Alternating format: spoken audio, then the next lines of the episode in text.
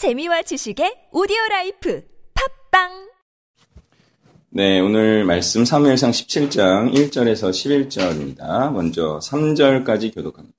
블레셋 사람들이 그들의 군대를 모으고 싸우고자 하여 유다에 속한 소고에 모여 소고와 아세가 사이의 에베스담밈에 진치매 사울과 이스라엘 사람들이 모여서 엘라 골짜기에 진치고 블레셋 사람들을 대하여 전열을 벌였으니 블레셋 사람들은 그 이쪽 산에 섰고 이스라엘은 저쪽 산에 섰고 그 사이에는 골짜기가 있더라. 아멘.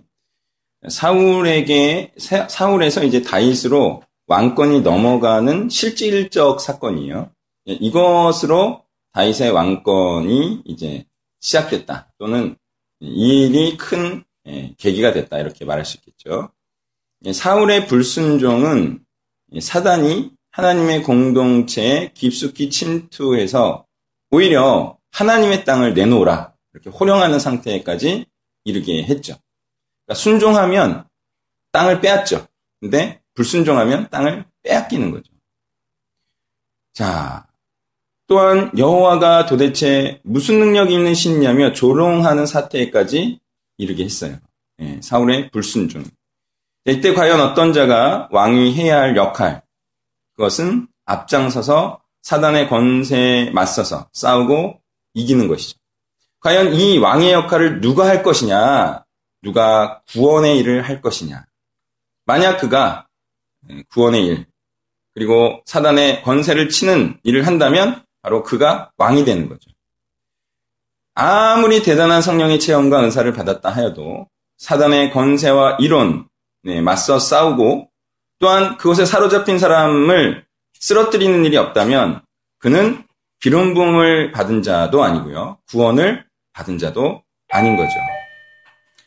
자, 어떻습니까? 수천 명이나 되는 경찰청과 수만 명이 될지 모르는 연세대. 연세대 몇 명이에요? 정확히는 모르겠어요. 사오만 아, 수만 명이 났네. 과연 몇 퍼센트나 이런 다윗과 같은 일을 하고 있다고 생각하는가? 뭐, 저는 그래도 몇십 명은 있다고 봐요.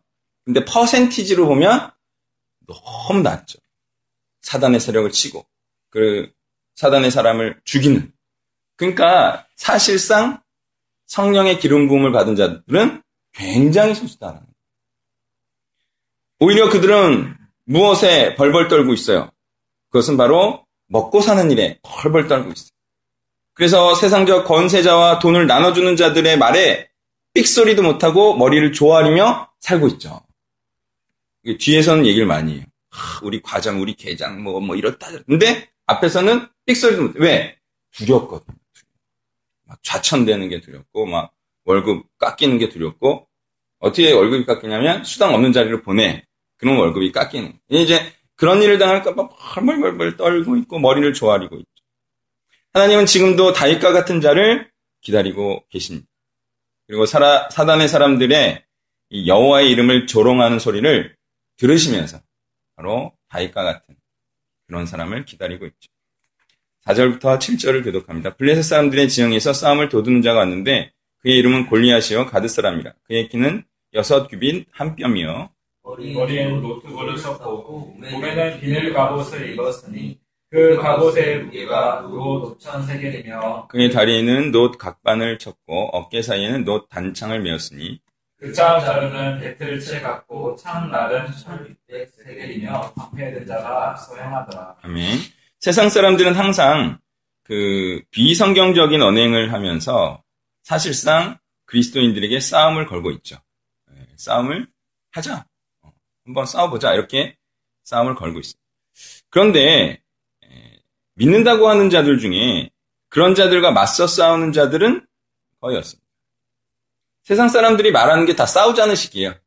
예, 근데 실제로 맞서 싸우지 않아요. 왜? 맞서 싸우다가는 자신이 죽을 것을 염려하죠. 세상 사람들이 갖고 있는 것들이 너무 막강하기 때문에 이길 수 없다라고 생각하며 또 맞서 싸우다가는 사실상 예수님처럼 죽임을 거죠. 키는 3m에 이르고요. 갑옷의 무게는 57kg이죠. 창날 부분만 7kg이에요. 그 위험과 완력이 엄청나죠. 예, 한번 니킥 한번 맞아보면 죽어요. 죽어. 예, 최영만 니킹 맞고 거의 뭐, 예. 이렇게 피 뿌리면서 거의 KO 당한 사람들이 있어요. 이게, 아, 이게 생각보다 세요. 그죠? 예, 저하고 마치 승유랑 싸우는 거랑 비슷한 거예요. 승유를 내가 살짝 때려도 걔가 희청하거든. 예, 그러니까 이런 자와 싸울 수 있다는 마음을 갖는 것 자체가 엄청난 예, 용기죠. 자, 또한 이것은요 방어 도구와 공격 도구가 대단하다는 거죠. 그런데 이런 자의 공격을 피해가며 방어벽을 뚫고 치명상을 입히는 것이 거의 불가능에 가깝다는 인식을 심어주는 정도예요. 자, 그렇다고 해서 아무 전력이나 무기 없이 골리앗에게 나아가는 것은 용기가 아니라 만용이죠. 그러니까 골리앗에게 나아갈 용기뿐만이 아니라 뭐가 있어야 되냐면 사실상 충분히 이길 능력과 실력과 전략까지 갖고 있어요. 그래야 이길 수 있어요. 안 그러면 세상 앞에 나갔다가 다 죽어, 다 죽어. 다 진다 이거예요. 대부분의 청년들이 뭐, 뭐, 그리스, 믿음으로 뭐 세상에 나아가서 그 뭐 복음을 전하겠다, 뭐 세상을 치겠다 해서 다 취직을 하거든요? 다 죽어, 다 죽어. 왜? 성경을 몰라. 무기가 없어요. 말씀이 없어요. 성령의 검이 없어요. 그래서 제가 보기엔 다 죽어요. 다 죽어. 청년 경찰 중에 이기는 자가 없어요. 다 잡아먹히지 뭐. 여기에 하나 더 추가하자면 막강한 짐승을 이긴 경험까지 있어요. 그런 것들이 마침내 이런 자까지 쓰러뜨릴 수 있게 하는 거죠. 자, 이런 모든 구비 조건을 갖추고 골리앗에게 나가 골리앗을 쓰러뜨린 자가 있었으니 그는 아무런 준비 없이 하나님의 이름을 위해 나아간 자가 아니에요. 그리고 그는 구약에서 하나님의 일을 비유하는 목자로서 충실하게 하나님의 일을 해오던 자였어요. 그리고 그는 어떻게 강한 적을 죽일 수 있는지를 잘 아는 자였고 그것을 결과로까지 이르게 할 수 있는 자였으니 역시 왕됨은 사단적 자아를 죽이는 일을 성립시켜야 증명되는 것임을 우리가 알 수가 있습니다. 그렇다면 망군의 여호와의 이름으로 나아간다는 것은 무엇을 의미할까요? 여호와의 이름, 즉 언약의 하나님. 이 언약의 하나님은요 그리스도를 통해 언약을 성취하셨죠. 그래서 언약의 성취자 되시는 그리스도라는 이름에 사단의 권세가 파해지는 능력이 있다 이렇게 말을 하는 겁니다. 그렇다면 다시 그리스도, 그리스도라는 이름에 사단의 권세를 파는 능력이 있다는 것이 의미하는 바가 무엇일까요? 그것은 복음에 담겨 있는 개념, 내용, 그 이론, 그 주장을 알고 그것을 비가 오나 눈이 오나 핍박이라는 바람이 부나 항상 신실하게 계속해서 전하는 것을 의미하죠. 그래서 그렇게 빛을 신실하게 비춘다면 거기서 능력이 생긴다는 거죠. 이때 복음, 즉 성경을 잘 모른다거나 적을 쓰러뜨리는 방법을 모른다거나 하면 이기는 것이 아니라 지게 되는 것이죠.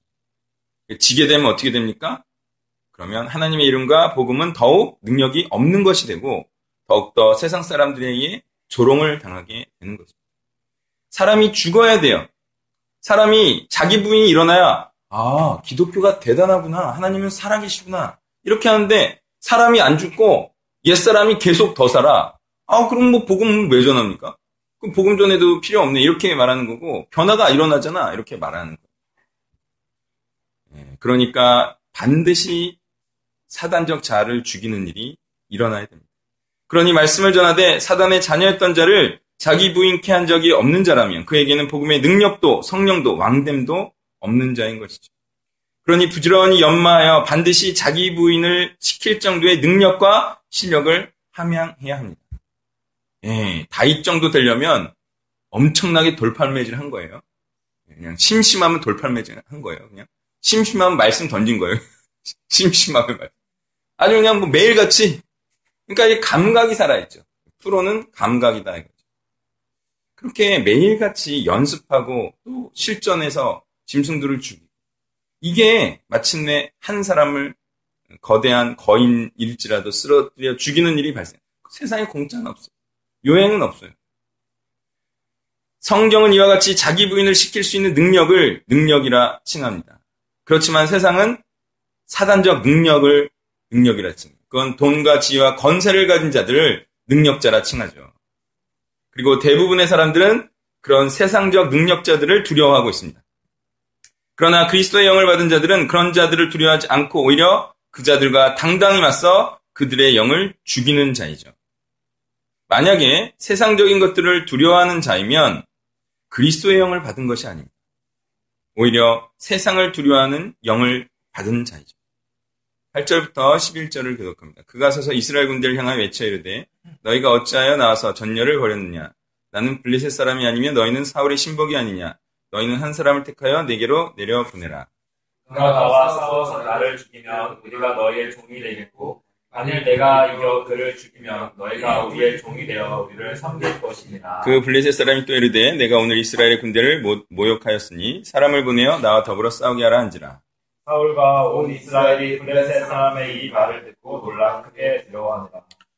네, 우리는 구절을 통해서 알 수 있는 게 있어요. 그거는 싸우는 것도 중요하지만 이기는 것도 중요하다. 이기지 못하면 사단의 종이 되기 때문에 이겨야 되는 거예요, 싸움은. 그러나 이 승리는 하나님의 것이라 그러죠. 그러니까 다시 말해서 말씀으로 나아가면 반드시 승리합니다. 여호와를 의지하고 말씀으로 나아가면 반드시 승리해요. 근데 문제는 뭐예요? 그럼 뭐 다른 사람들 뭐 말씀으로 안 나가나? 문제는 뭐냐? 올바른 말씀으로 나아가야 돼요. 틀린 말씀으로 나아가면 뭐 승리를 못하죠. 오히려 예, 그들의 말을 오히려 동조하는 그런 말씀을 할 수 있기 때문에 올바른 말씀으로 나아가야 되는데 올바른 말씀으로 나아가기 위해서는 먼저 말씀을 올바로 이해해야 되는 것이 성결과제예요.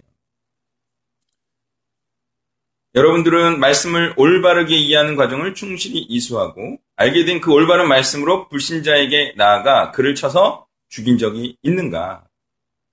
한번 생각해 보세요. 내가 과연 올바른 말씀을 알기 위해서 정말 충실하게 노력했고 그 과정을 겪, 걸었고 그리고 그 알게 된 말씀으로 사단적 자아를 쳐서 죽인 적이 있는가? 아니면 그들의 영과 이론에 지고 있고 그냥 말싸움만 해왔던 것은 아닐까? 노력은 하고 있지만 아직 죽이지 못하고 있다면 아직은 이기는 자가 아니요 준비 단계일 뿐이며 왕으로 증명된 것도 아닙니다. 그 다음 10절에 보면요. 골리앗은 이스라엘의 군대를 모욕하고 있어요. 이거는 일견 합당해 보이죠? 예, 다 두려워 벌벌 떨고 있습니다. 싸우는 자도 없고, 뭐, 이길 만한 어, 사람도 없고. 그러니까 합당해 보여요. 예. 그렇지만, 하나님의 이름까지는 모욕해서는 안 돼요. 그리고 이스라엘에 다윗이 있기 때문에 완전히 이스라엘 군대를 모욕당해도 합당한 것으로 확신해서도 안 돼요. 그렇죠? 예, 그렇게 보이지만 이 모르는 사실이 있을 수 있다. 설사 다윗이 없었다 해도 하나님의 이름을 모욕해서는 안 되는 것은요. 하나님과 교인들은 다르기 때문입니다. 그죠? 예. 하나님도 교인들이 마음에 안 들어요. 답답해 하시는데 거기다가 하나님이 그러니까 백성들도 그렇다? 이렇게 얘기하면 안 돼요. 예, 원래 자식이 마음처럼 되는 게 없다. 한편 11절에 해당하는 자들 중에 요나단이 포함되는지가 의문이죠. 예, 이제 출장을 갔다면 어, 희망적이에요. 어, 다윗과 같은 사람이 한명더 있다.